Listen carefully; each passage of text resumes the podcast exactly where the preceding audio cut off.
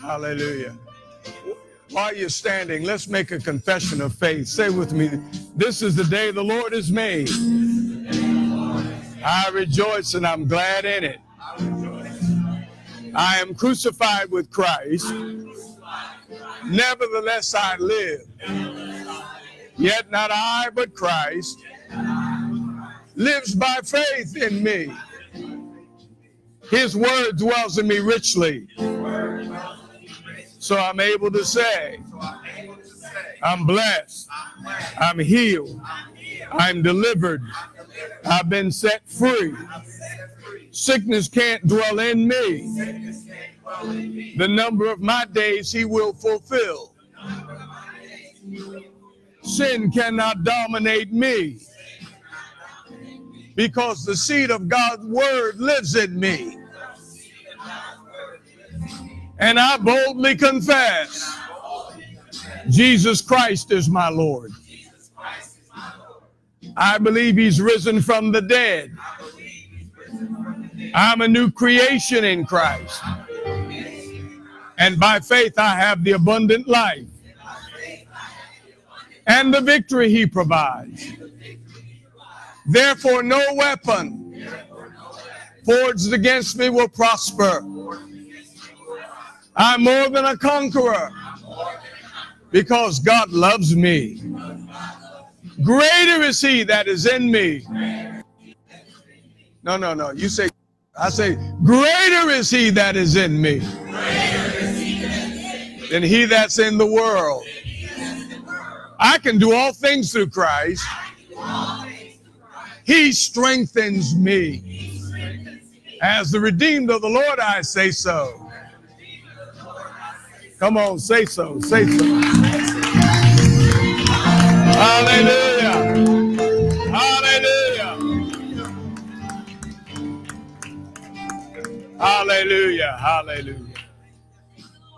Father, thank you for your word that's a lamp unto our feet and a light into our path. Thank you that the entrance of your word gives light.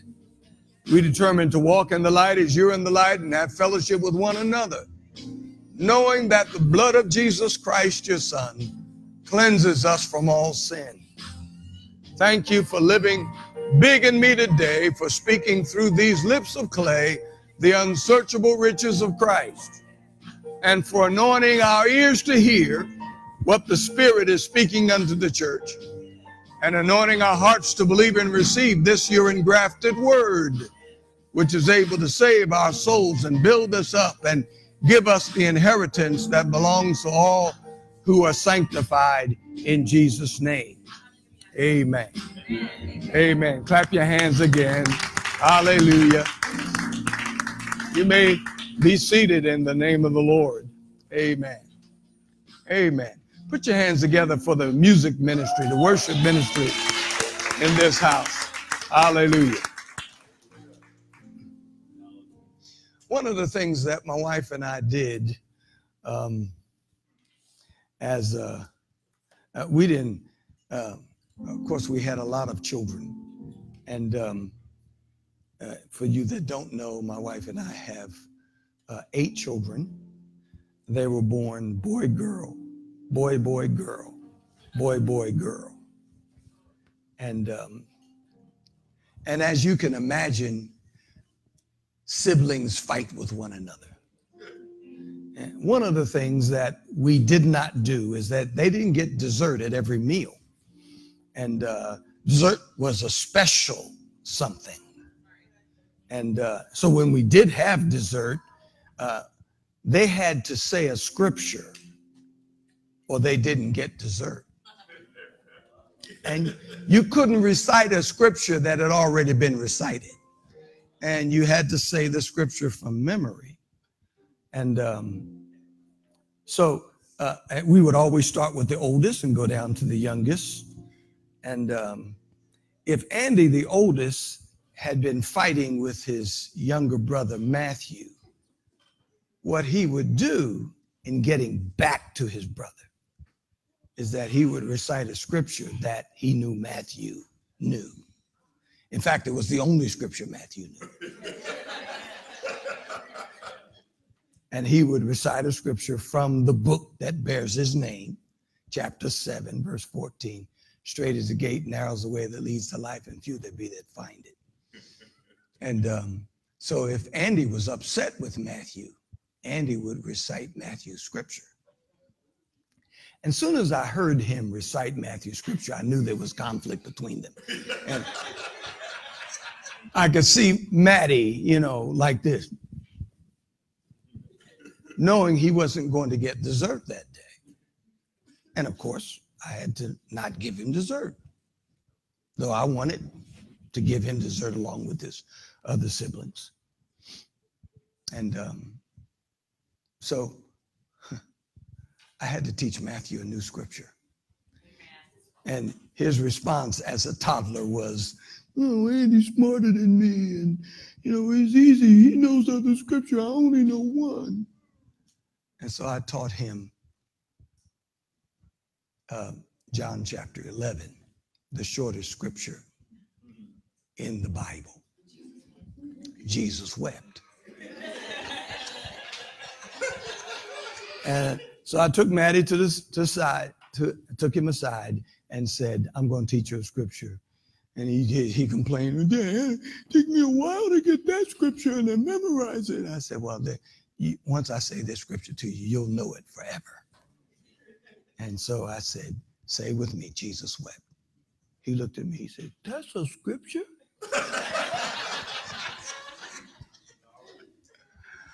and the next time he and Andy fell out on the basketball court, Andy said, Straight as the gate, now is the way that leads to life, and few there be that find it.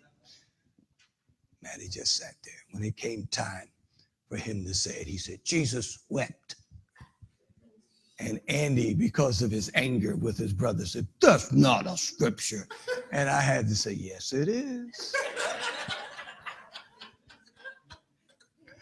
Amen. Well, that passage points out the two ways. Uh, one of the verses that's right there says, Wide is the gate and broad is the way that leads to destruction, and many there be that go in thereat. But straight is the gate and narrow is the way that leads to life, and few there be that find it. And so the Bible in Matthew chapter 7 outlines these two broad, these two specific ways. One is a broad way, many that go in following the ways of the world and are lost. And then there is that scripture that speaks about the believers. It says the way is straight, the way the gate is narrow, and few there be that find it. Now there are some things that you won't get if you don't look for it. Amen. Amen. You have to look for it. I'm a runner and uh, I would run around Franklin Park. And uh, if I was feeling really good, I would run around a couple of times. If I was really good, I'd run around three times. And it would take a while to run around this park. It was uh, two to two and a half miles around. And um, and when I ran around the one time, I got back to my car and I looked for my keys. When I looked inside the car, they were still in the ignition. And I had locked my keys into the car. So then I decided I'll run around the second time and look for something that could help me break into my own car. And I found several things, and I was able, with a hanger or whatever I used, I can't remember, it was so long ago that I broke into my own car. And I thought to myself, those things that were there were there when I ran around the first time, but I never saw them until I ran around the second time. And the only reason I saw them is because I went looking for those things. You need to look for some things that can help you minister to others. Look for those experiences that you have that can minister life to someone else. and help them to see what they would not see apart from it. Amen. I um, I've got a scripture that the Lord gave me to minister to you this morning. It wasn't from Matthew chapter seven, but before I give you a, a poem that will lead you to the text that I'm going to share, I wanted you to see that there are the two ways that are outlined in Matthew chapter 7 the broad way that leads to destruction, and the narrow way that leads to life. But I recognize that the narrow way that leads to life also has two ways. There is the way of salvation that stops at knowing you were saved. And there are many that go into that way. They are believers. They're saved by grace through faith, and that not of them, themselves, it's a gift from God, not of works, lest anyone should boast. And I'm not trying to unsave anybody. But those persons don't experience the fullness of the abundant life that Jesus promised. They don't experience the prosperity, the healing, the deliverances, the uh, just the joy that comes from knowing you're in the center of the will of God and you're pursuing God's plan for your life. Amen.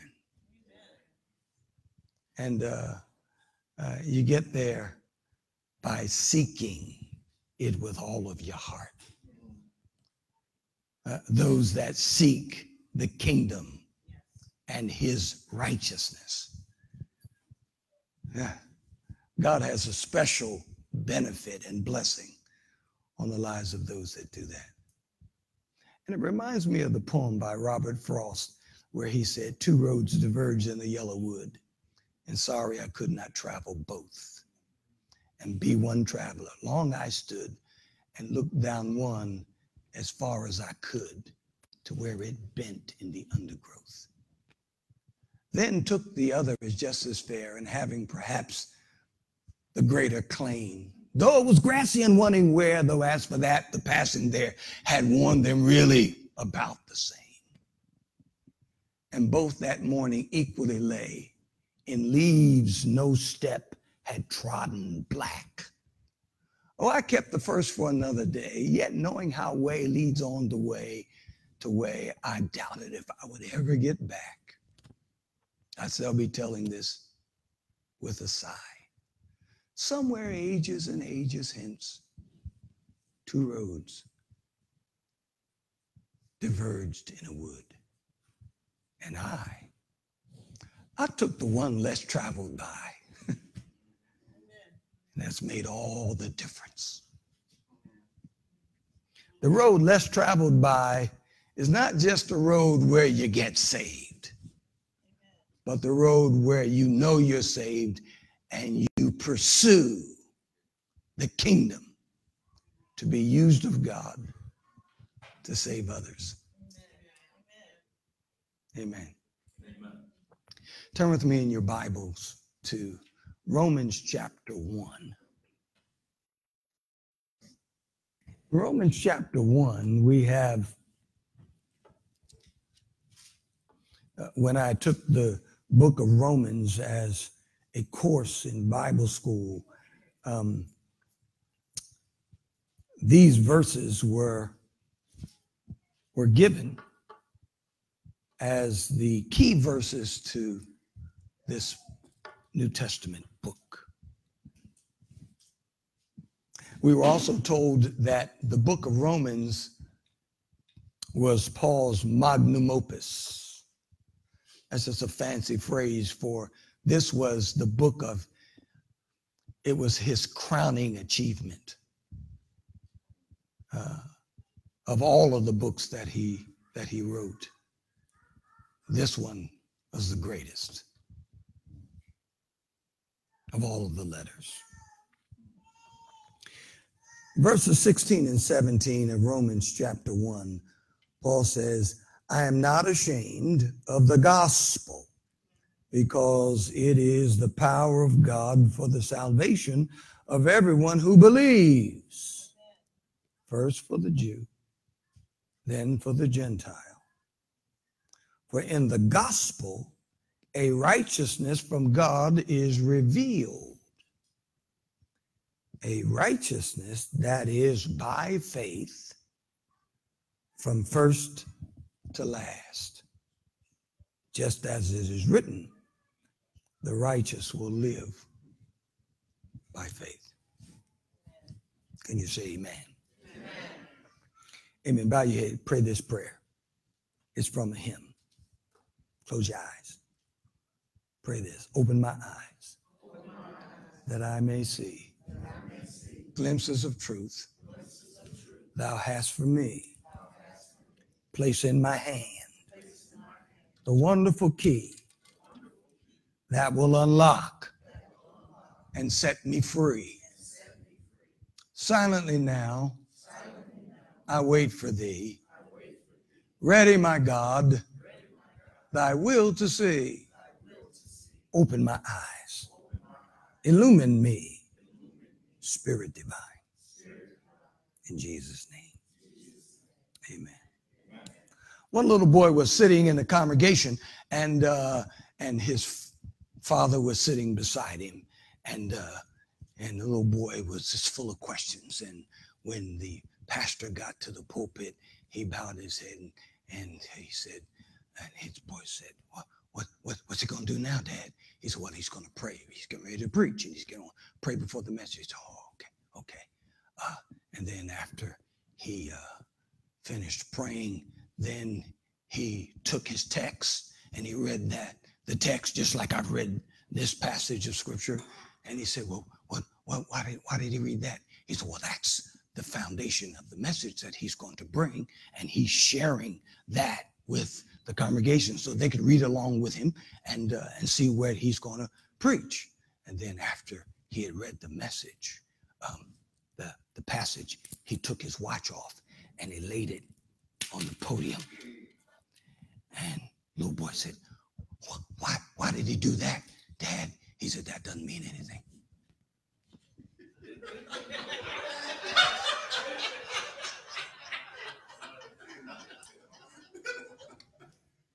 Amen.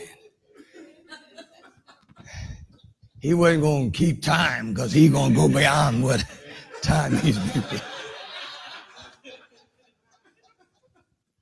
Paul began by saying, I am not ashamed of the gospel. Uh, you you, you want to be someone like Paul who's not ashamed of the gospel in the sense that you're afraid to share the truth that you know with people that are in your life. Uh, there's a power in the gospel. He goes on to say it's the power of God for the salvation of everyone who believes. What is the gospel? Some would say it's there in John 3:16, for God so loved the world that he gave his only begotten son, that whosoever believeth in him should not perish, but have everlasting life. The next verse, for God did not send his son into the world to condemn the world, but that the world through him might be saved. Now, the giving of Christ for the salvation of the world is there, but we're not told exactly what that means. I mean, the cross is not mentioned, but we understand that that's a part of it's, it's like a, a kerygmatic statement, it's a kernel of truth that is used to point people to the gospel. It used to be that if you said John 3:16, everybody knew what it was. Campus Crusade for Christ went to a football stadium and had painted John 3:16 on a huge sheet and hung it over the balcony so that everyone in the stadium could see it. John 3 colon 16. And then they positioned people that were uh, a part of Campus Crusade for Christ that stood at all of the exits with a clipboard. And as people exited, they asked them, Did you see the, the sign that was draped over the balcony? And most everyone said, Yes, yes, I saw it. What was that? John 3:16. And they were amazed that more than half the people had absolutely no clue that that John 3:16 was referencing a passage of scripture. One brother didn't know and he made a guess. He said, I think it's a men's room on the third floor. John, I'm going to the John. 3, 16.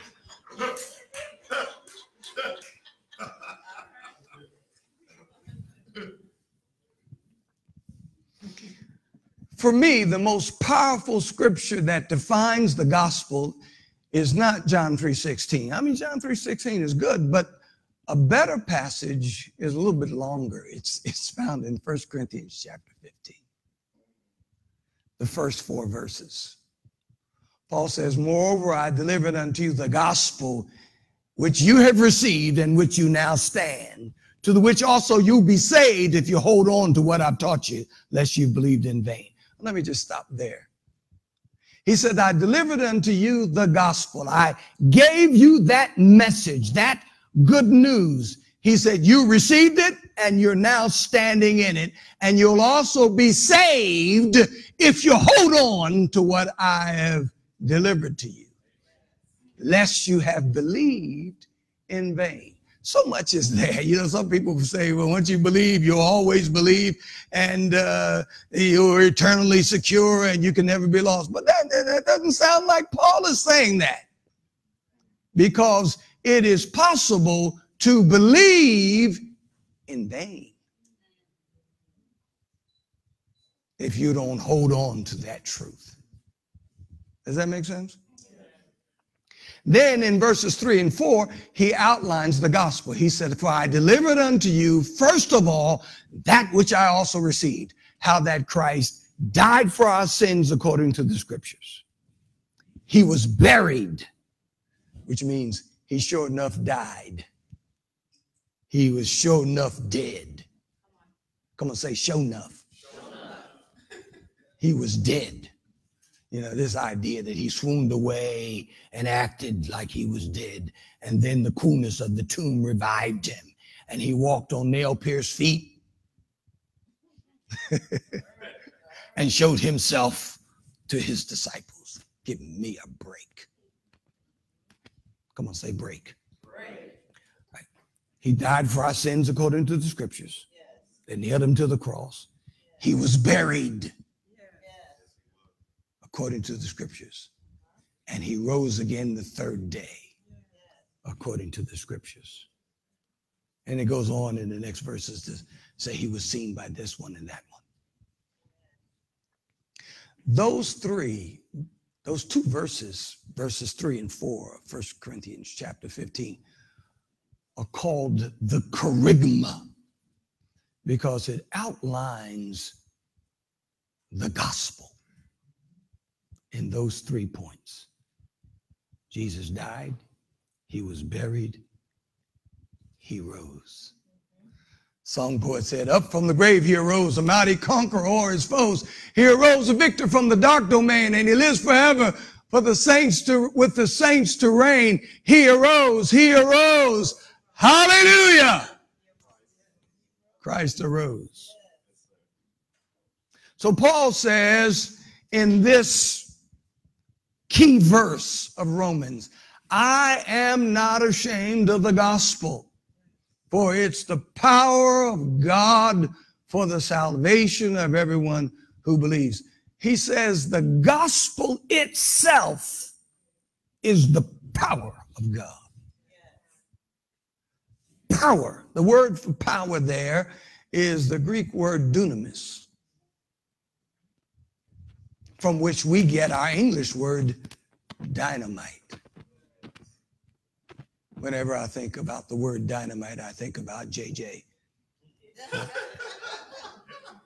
On good times. Dynamite! If you, sorry if you never saw good times. but dynamite power is explosive power. So the gospel is the power of God for the salvation of everyone who believes. It's not just for every, it's not everyone. Because everyone doesn't believe. Salvation. Now, what is salvation? I, I, I outline salvation in with five points. And you can write these down. And I encourage you to write it down. Uh, kind of reminds me of the story of an older couple that were in bed together and they were watching television and uh, the husband got up put on his slippers and the wife said to him, You're going downstairs? And he said, Yes. She said, Well, in the refrigerator uh, is some ice cream. Would you put some of the ice cream into a bowl? And in the cabinet, there's some chocolate syrup. Would you squeeze a little bit of the chocolate syrup over the ice cream and bring it back when you come back?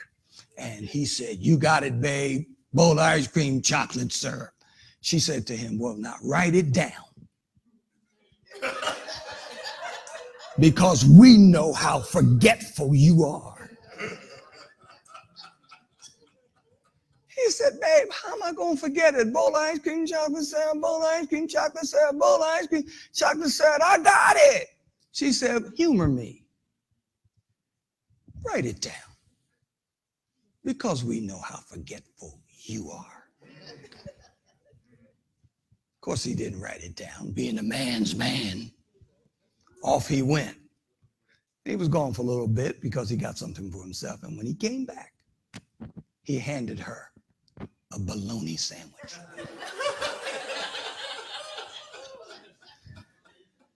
Reluctantly, she took the bologna sandwich from him.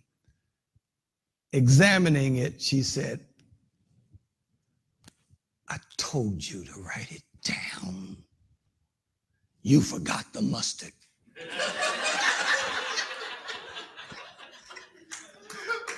So look at somebody and say, write it down because we know how forgetful you are. All right, number one, number one, uh, salvation. I believe in full gospel salvation.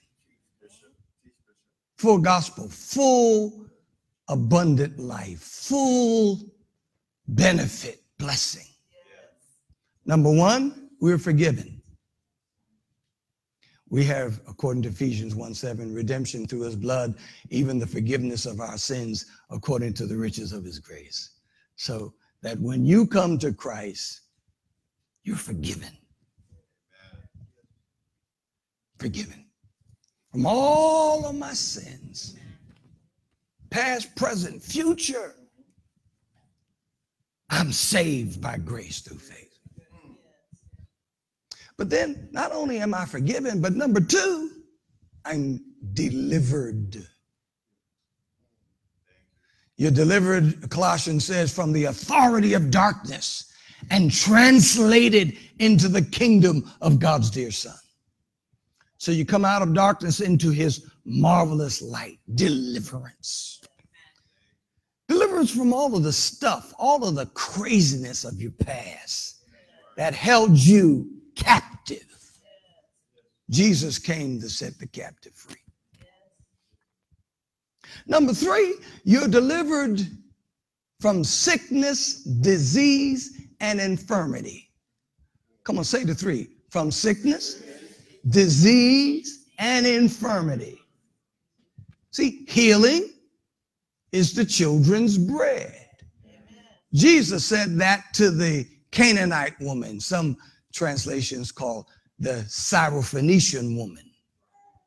She said, cried out to David, My daughter is grievously vexed and tormented by a demon.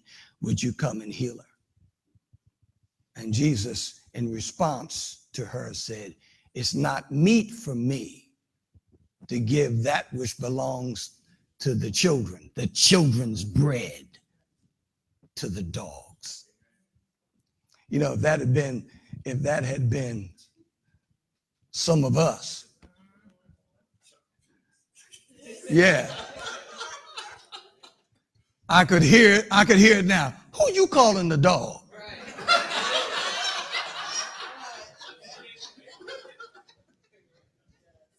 But this woman was a wise woman who had a daughter that needed healing.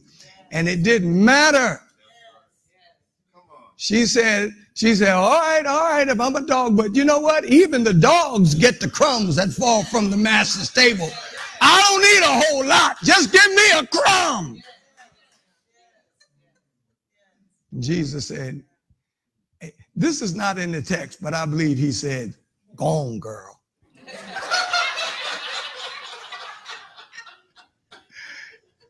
Great is your faith. Go on home, your daughter's healed. Just go on home. And she was healed that very hour. Glory to God. All right, what's, what's number one? You are what? Number two, deliberate. Number three, he, healed, healed, healed. Yeah, you healed. Healing is the children's bread. You're healed from sickness, disease, infirmity. Bless the Lord, O my soul, and all that's within me. Bless his holy name. Bless the Lord, O my soul, and forget not all of his benefits. He forgives all of my sins. He heals not just some, all my diseases. He redeems my life from destruction. He crowns me with loving kindness and tender mercies. He satisfies my desires with good things so that my youth is renewed like the eagles. I, I, I lift weights and uh, I lifted weights improperly and I hurt my shoulder so that it, I couldn't lift my hand above my head because my shoulder hurt so bad. And uh, I figured it was the Rotary Cup and it was hurt so bad. So I, I was at my past, my bishop's conference and outside of his conference uh, where the services are held, where we stayed in a hotel. Services were held in his church, but we, I was in a hotel that was uh, uh, across the street. Well, not across the street, across a road that ran around the uh, the mall area, and you could walk around that road. And uh, so I I got up. You know, I went there with with my jogging stuff, and I had my my, my sneakers, and I was walking, not jogging, but walking around the outside of the mall. And while I was walking, I was praying, "Oh God." my shoulder hurts me so bad that if I just reach out, I, am wincing in pain. I can't raise my hand above my head. And so I started to quote Psalm 103. Bless the Lord, O my soul. So I'm just walking. Bless the Lord. You know, I'm not, I'm not complaining, Lord My shoulder hurts, but I'm not complaining. Uh, I'm just going to praise you. So I started praising him with that psalm.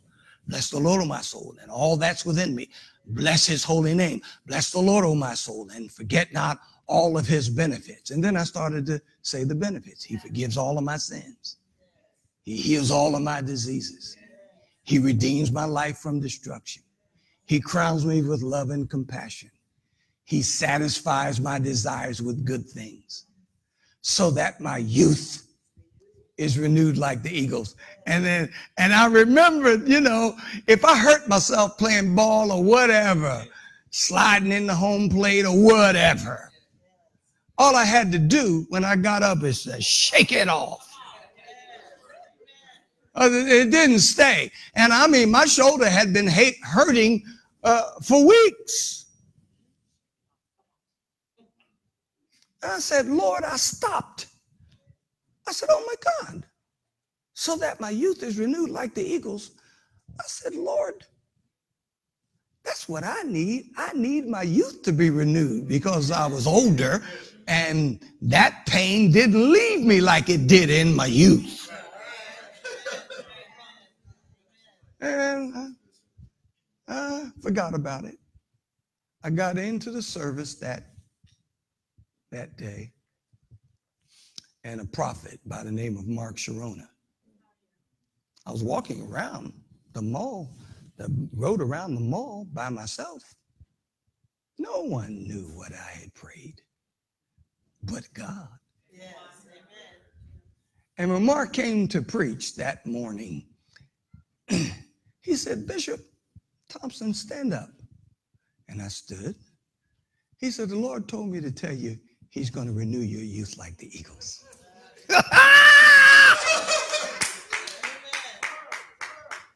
and I don't even remember when the misery left my shoulder, but it's gone. Hallelujah.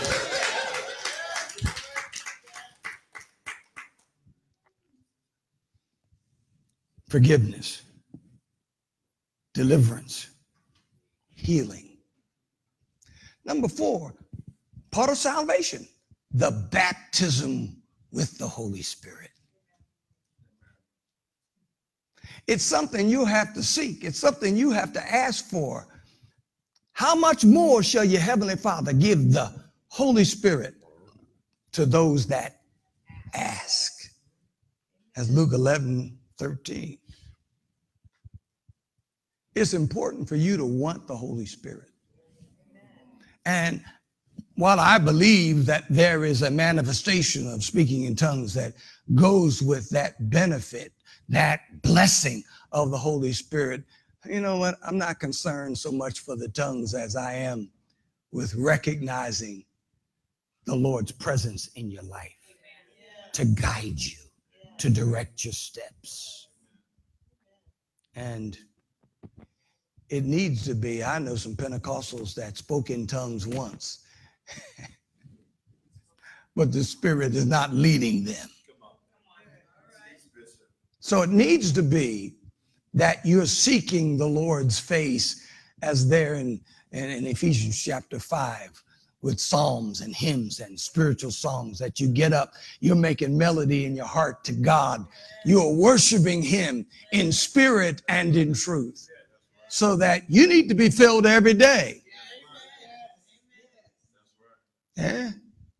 Not with debauchery, but being filled with the Spirit.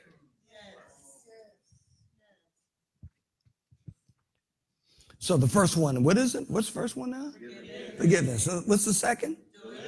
What's number three? Healing. Healing. Glory to God. Number four? Yeah, and it's you need to be filled every day. One of the things that D.L. Moody would say to different ones, somewhere in his messages, he would end by saying, and be filled with the Spirit. And someone who was taking him back and forth to where he was staying as he was preaching each night, being picked up and brought and then taken back. He said, I notice that somewhere in your message, you always are telling us to be filled with the Spirit. He said, Sir, can I ask you, why do you keep telling us that? And D.L. Moody said, He said, Son, I've recognized over the years that the saints leak.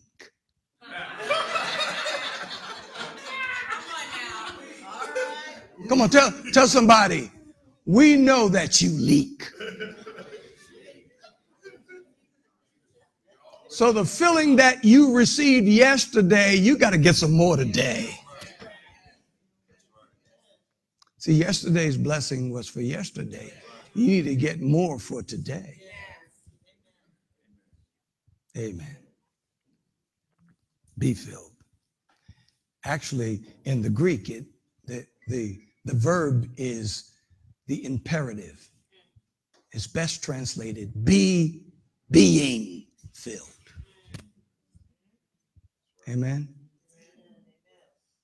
All right, uh, let's go through them again. Number one, number two, number three, healing. Number four,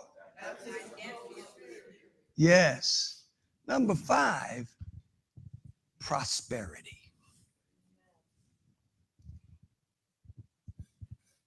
The Lord said through John in 3 John, Beloved, I wish above all things that you prosper and be in health, even as your soul prospers. See, most people, when they think of the word prosper, prosperity, they think financially. Of course, that's included, but I want to prosper in every area of my life. I want to prosper in my in my health. My, I love I love to go to the doctor and he takes my blood pressure, and when it's normal, he said, How old are you now? I tell him, 72. For y'all, I'm just 39. But, but, you know, hey, I, I want to prosper physically. I want to prosper relationally. Yeah, my wife loves me. She loves the ground that I walk on. She can't keep her hands off me, and I just, I just let her.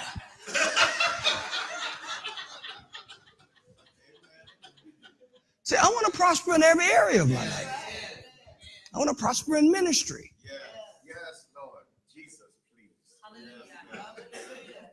I want to prosper in my ability to discipline myself. It's one of the fruit of the Spirit love, joy, peace, patience, kindness, goodness, faithfulness. The last one is self control. Amen. Then get number eight love, joy, peace, patience, kindness, goodness, faithfulness, gentleness, self control. Amen. Salvation. Not ashamed of the gospel, for it's power of God for the salvation of everyone who believes. Come on, say believes. believes. Uh, you know, there's different kind of believing. There's head believing. Well, Bishop Bishop Granham talked about what what he made the distinction between yeah your brain and your mind. You want to have the kind of believing that's connected to your faith. Did you know that the two words in the English, though different, are the same word in the Greek language of the New Testament? The word for faith is the Greek word pistis, P I S T I S, if you want to spell it with, with our English characters. The word for believe is the verb pisteuo. Pistis is a noun. Pisteuo is a verb. P I S T E U O. Pisteuo. They're the same word. The P I S T is the root of both words. To believe is to have faith. To have faith is to believe. The problem with the believing side of the equation is that people can say they believe who really don't. So believing is like the Shema. The Shema is the Old Testament confession that the Israelites made it's found in chapter 6, verse 4. Hear, O Israel, the Lord our God is one, and you shall love the Lord your God with all of your heart, with all of your soul, with all of your mind, and with all of your strength. So, if you're going to believe like the Bible means, believing with all of your heart, you got to believe with all of your heart, with all of your soul, with all of your mind, with all of your strength. It reminds me of a story of that Corrie ten Boom wrote in one of her books uh, where she talked about the fact that they were, she was in a quiet, secret prayer meeting in a basement house.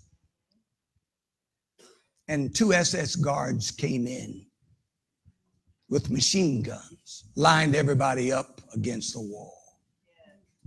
And they said, if you are here and you really don't believe on the Lord Jesus for the salvation of your life, we'll let you leave. And amazingly, a few of them that were in the prayer meeting stuck their Baptist, Methodist, Episcopalian, Catholic, Church of God fingers in the air and excuse themselves. Excuse me, y'all.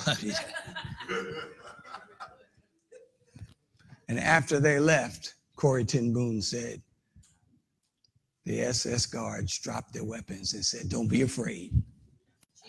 We're believers too. We just don't choose to worship with hypocrites.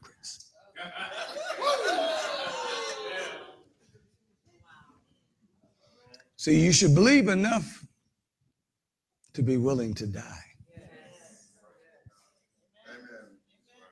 Uh, there was a tightrope walker back at the turn of the century from 18 to 19, uh, that century, not 19 to 20. But uh, this man was phenomenal. Uh, he stretched a tightrope from the United States side of the Niagara Falls to the Canadian side and he would juggle. He would stand in the middle of the tightrope. He would juggle. I mean, he would do all kinds of acrobatic things. He sat down on the tightrope and ate his lunch. I mean, come on, this guy was, he was off the chain phenomenal. He even put a huge sack in a wheelbarrow and wheeled the barrel across to the other side and, and turned around and came all the way back. And the crowds on both sides, Canadian and United States, cheered. And we're told that on one occasion, he said to both crowds, Do you believe that I can put a man in the wheelbarrow and wheel him across and come back in total safety. And the crowds on both sides, with a sonor- one sonorous cry, said, Yes! His next words were telling, Who will get in the wheelbarrow?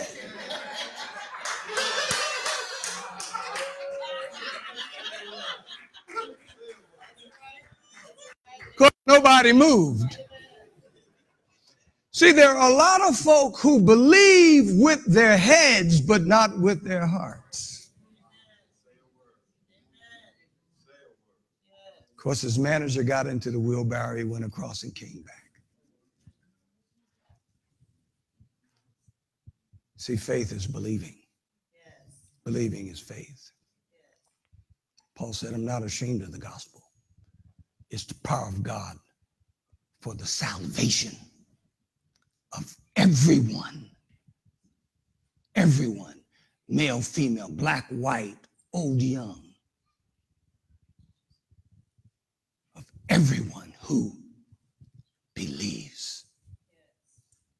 He said to the Jew and also to the Gentile. Then he goes on to say, For in the gospel, a righteousness from God is revealed. See, righteousness speaks about right standing. First, understand that righteousness is vertical, meaning I need to prioritize my own relationship. I can't preach or teach about what I don't have. Teach, Bishop. So I need to be justified by faith. I need to be declared righteous, right with God by faith. I need to have peace with God, Romans 5 and 1, by faith myself. The just shall live by faith. Do you know that there are four passages of scripture in the Bible where that phrase is, the just shall live by faith? The first one to say it is Habakkuk, chapter 2, verse 4.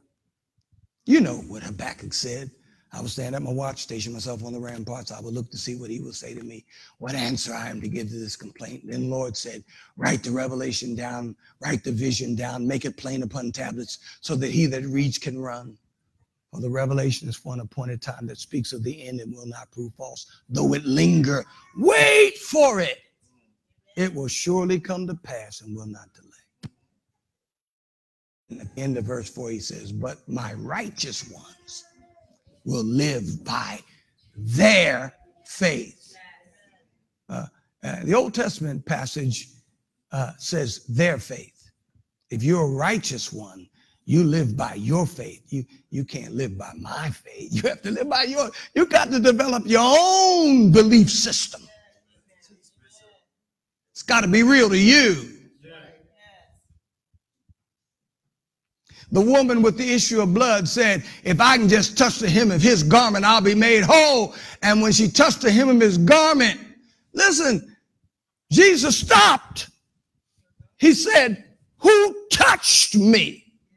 And the disciples were amazed because the crowds were pressing against him and everybody was trying to touch him. I mean, he was being touched, pushed, and prodded, but this woman touched him in faith. And when she touched him in faith, virtue left his body. And he said, Oh, wait a minute. I've been touched by a lot of folk, but uh, somebody really touched me. They got something from me. And he turned about and he saw the woman. You know the story. I mean, it's it's there in your Bible. And uh, I'm not going to tell you where it's found. It's there in your Bible. Find it. His faith didn't save her. His faith didn't heal her. He said, Daughter, your faith. Your faith has dried up that issue of blood. Hmm. Power of God for the salvation of everyone who believes. Not just the Jew, but also for the Gentile. For therein is a righteousness from God. Now, understand this about righteousness that righteousness is vertical, I'm right with God, but then it's also horizontal we're told to seek first the kingdom of God, Matthew 6 33. But seek ye first the kingdom of God and his righteousness. Amos says in chapter 5, verse 24, let justice roll down like waters and righteousness like a never ending stream. You see, there is a righteousness that is horizontal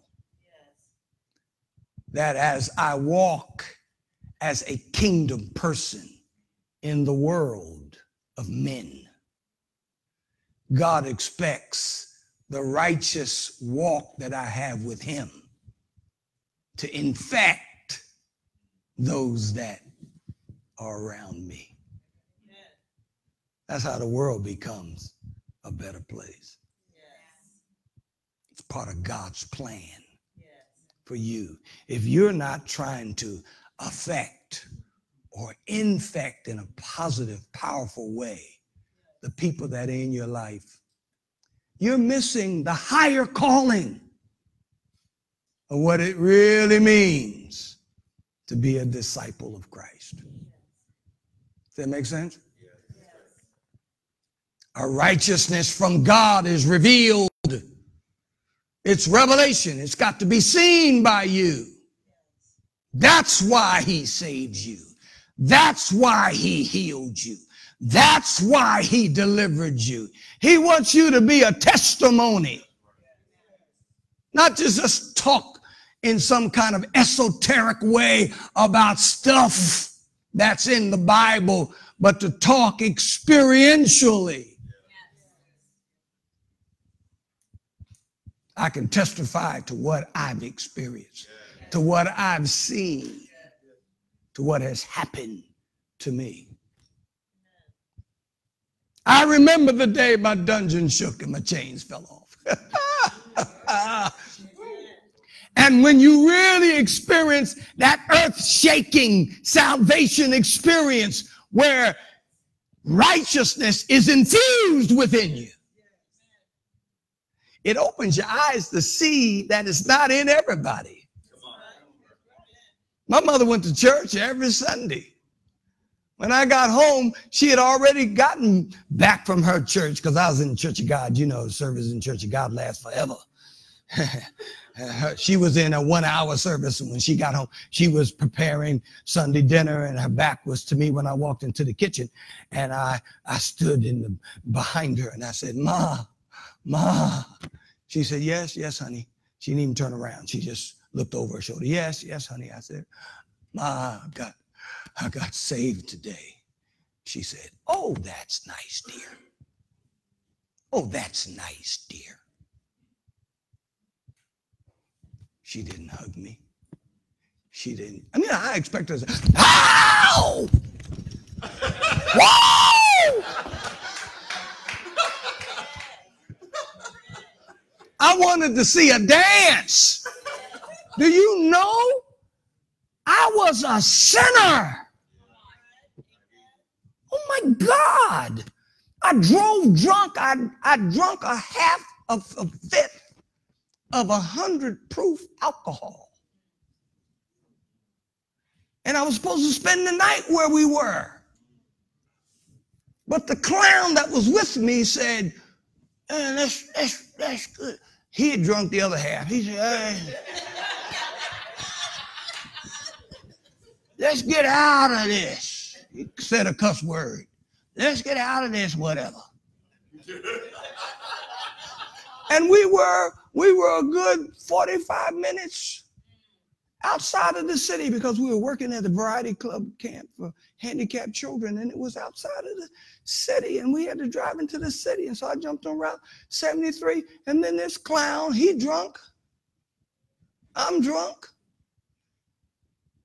He said well let's see what this tub will do. And at the prompting of an idiot I had a 1950 Buick Special. Oh, Lord. Wasn't no plastic in that car. That car was steel. I hit, I floored that bad boy on Route 673, heading toward Philadelphia. And I mean, when that thing got going, before there was any such thing as power brakes, when the road made a 90 degree right turn under a stone bridge and then a 90 degree left turn. So I had to go and turn quick. And, and I'm coming to the end. I go, oh, and, and Alvin, he was, he grabbed the seat. Oh, you know, no seat belts, no nothing. Oh, oh. And I'm, I'm, I'm pumping you know, oh, I wasn't even saved enough enough in church to say Jesus, Jesus, Jesus. I made the right turn, middle of the night. Made the left turn by the grace of God. Once we were going straight after the right and then the left, Alvin said, Hey man, I think we better slow down. Oh, yeah. You're looking at someone who should have been a dead man, but for the grace of God.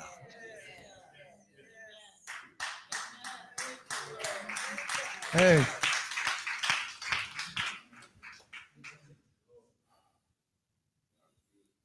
Yes. a righteousness is revealed. I saw that my mother was not saved. She wasn't a believer. Good mother. I loved her. She never heard me preach. But when I went home to run a revival, Brother Shepherd, I said, You guys don't have to put me up in a hotel. I'll stay home with my parents, stay in my own bedroom. They're empty nesters. Hey, I got home, my mother said, You, what, what, what, what, what, what brings you? I said, uh, I'm preaching for Brother Shepherd, but I get a chance to see you guys. My mother said, Oh, you're preaching for Brother Shepherd because my mother brought up in the Church of God. She said, I'll go to service with you. I'll go to church with you. So, okay, Ma. I said, Dad, you you want to go? My dad said, No, son, you you and your mother go ahead. I'll, I'll keep the home fires burning. And uh, like he had to chop some wood.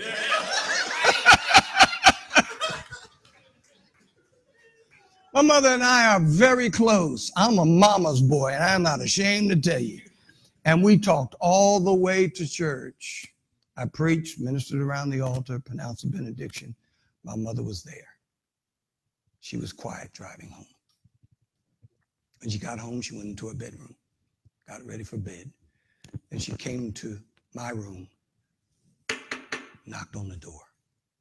She came in, sat on the bed. She looked at me and she said, You're a man of God. Uh, now, she knew what a man of God was because her father was a man of God. She said, I can't believe I gave birth to you. What she was saying is that not the way I'm living. How in the world did I give birth to you and you're a man of God? Then she said these words that were telling. I had never heard them before. She said, Oh my God. If she was younger, she'd have said, OMG. See, there are some things, there's some things that you do just because you're young, or at least you're trying to be young. You're trying to act like you're young. For example, you know, I don't wear the kind of socks that most people wear. I wear young socks.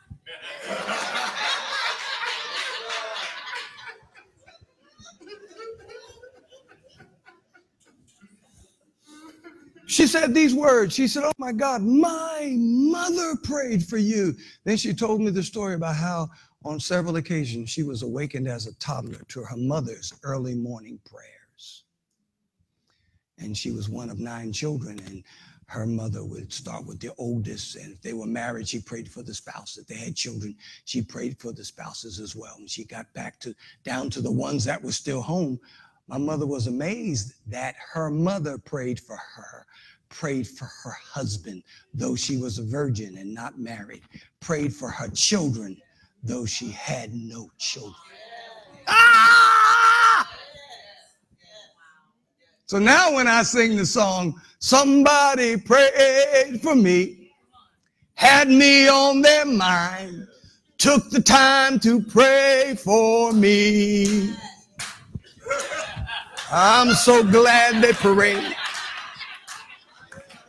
They prayed. I'm so glad she prayed for me. My grandmother prayed for me. Come on, clap your hands.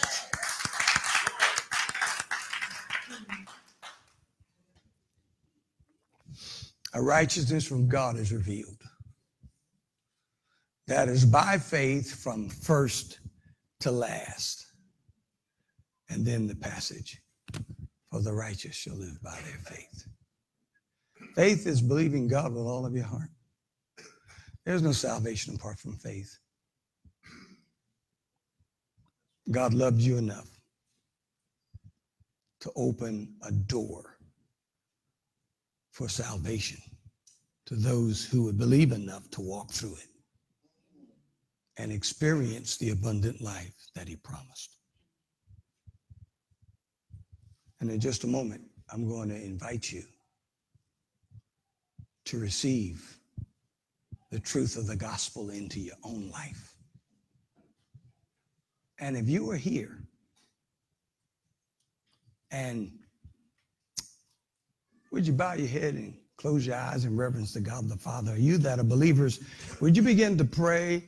Because there may be some here that are not believers that need to make a serious commitment of their lives to the Lordship of Christ. And then there may be some folk, even as my brother is, is praying, playing quietly in the background, there may be some that are here that are saying, you know, I'm a believer, but I'm really not sold out. I really don't have all of what God has for me.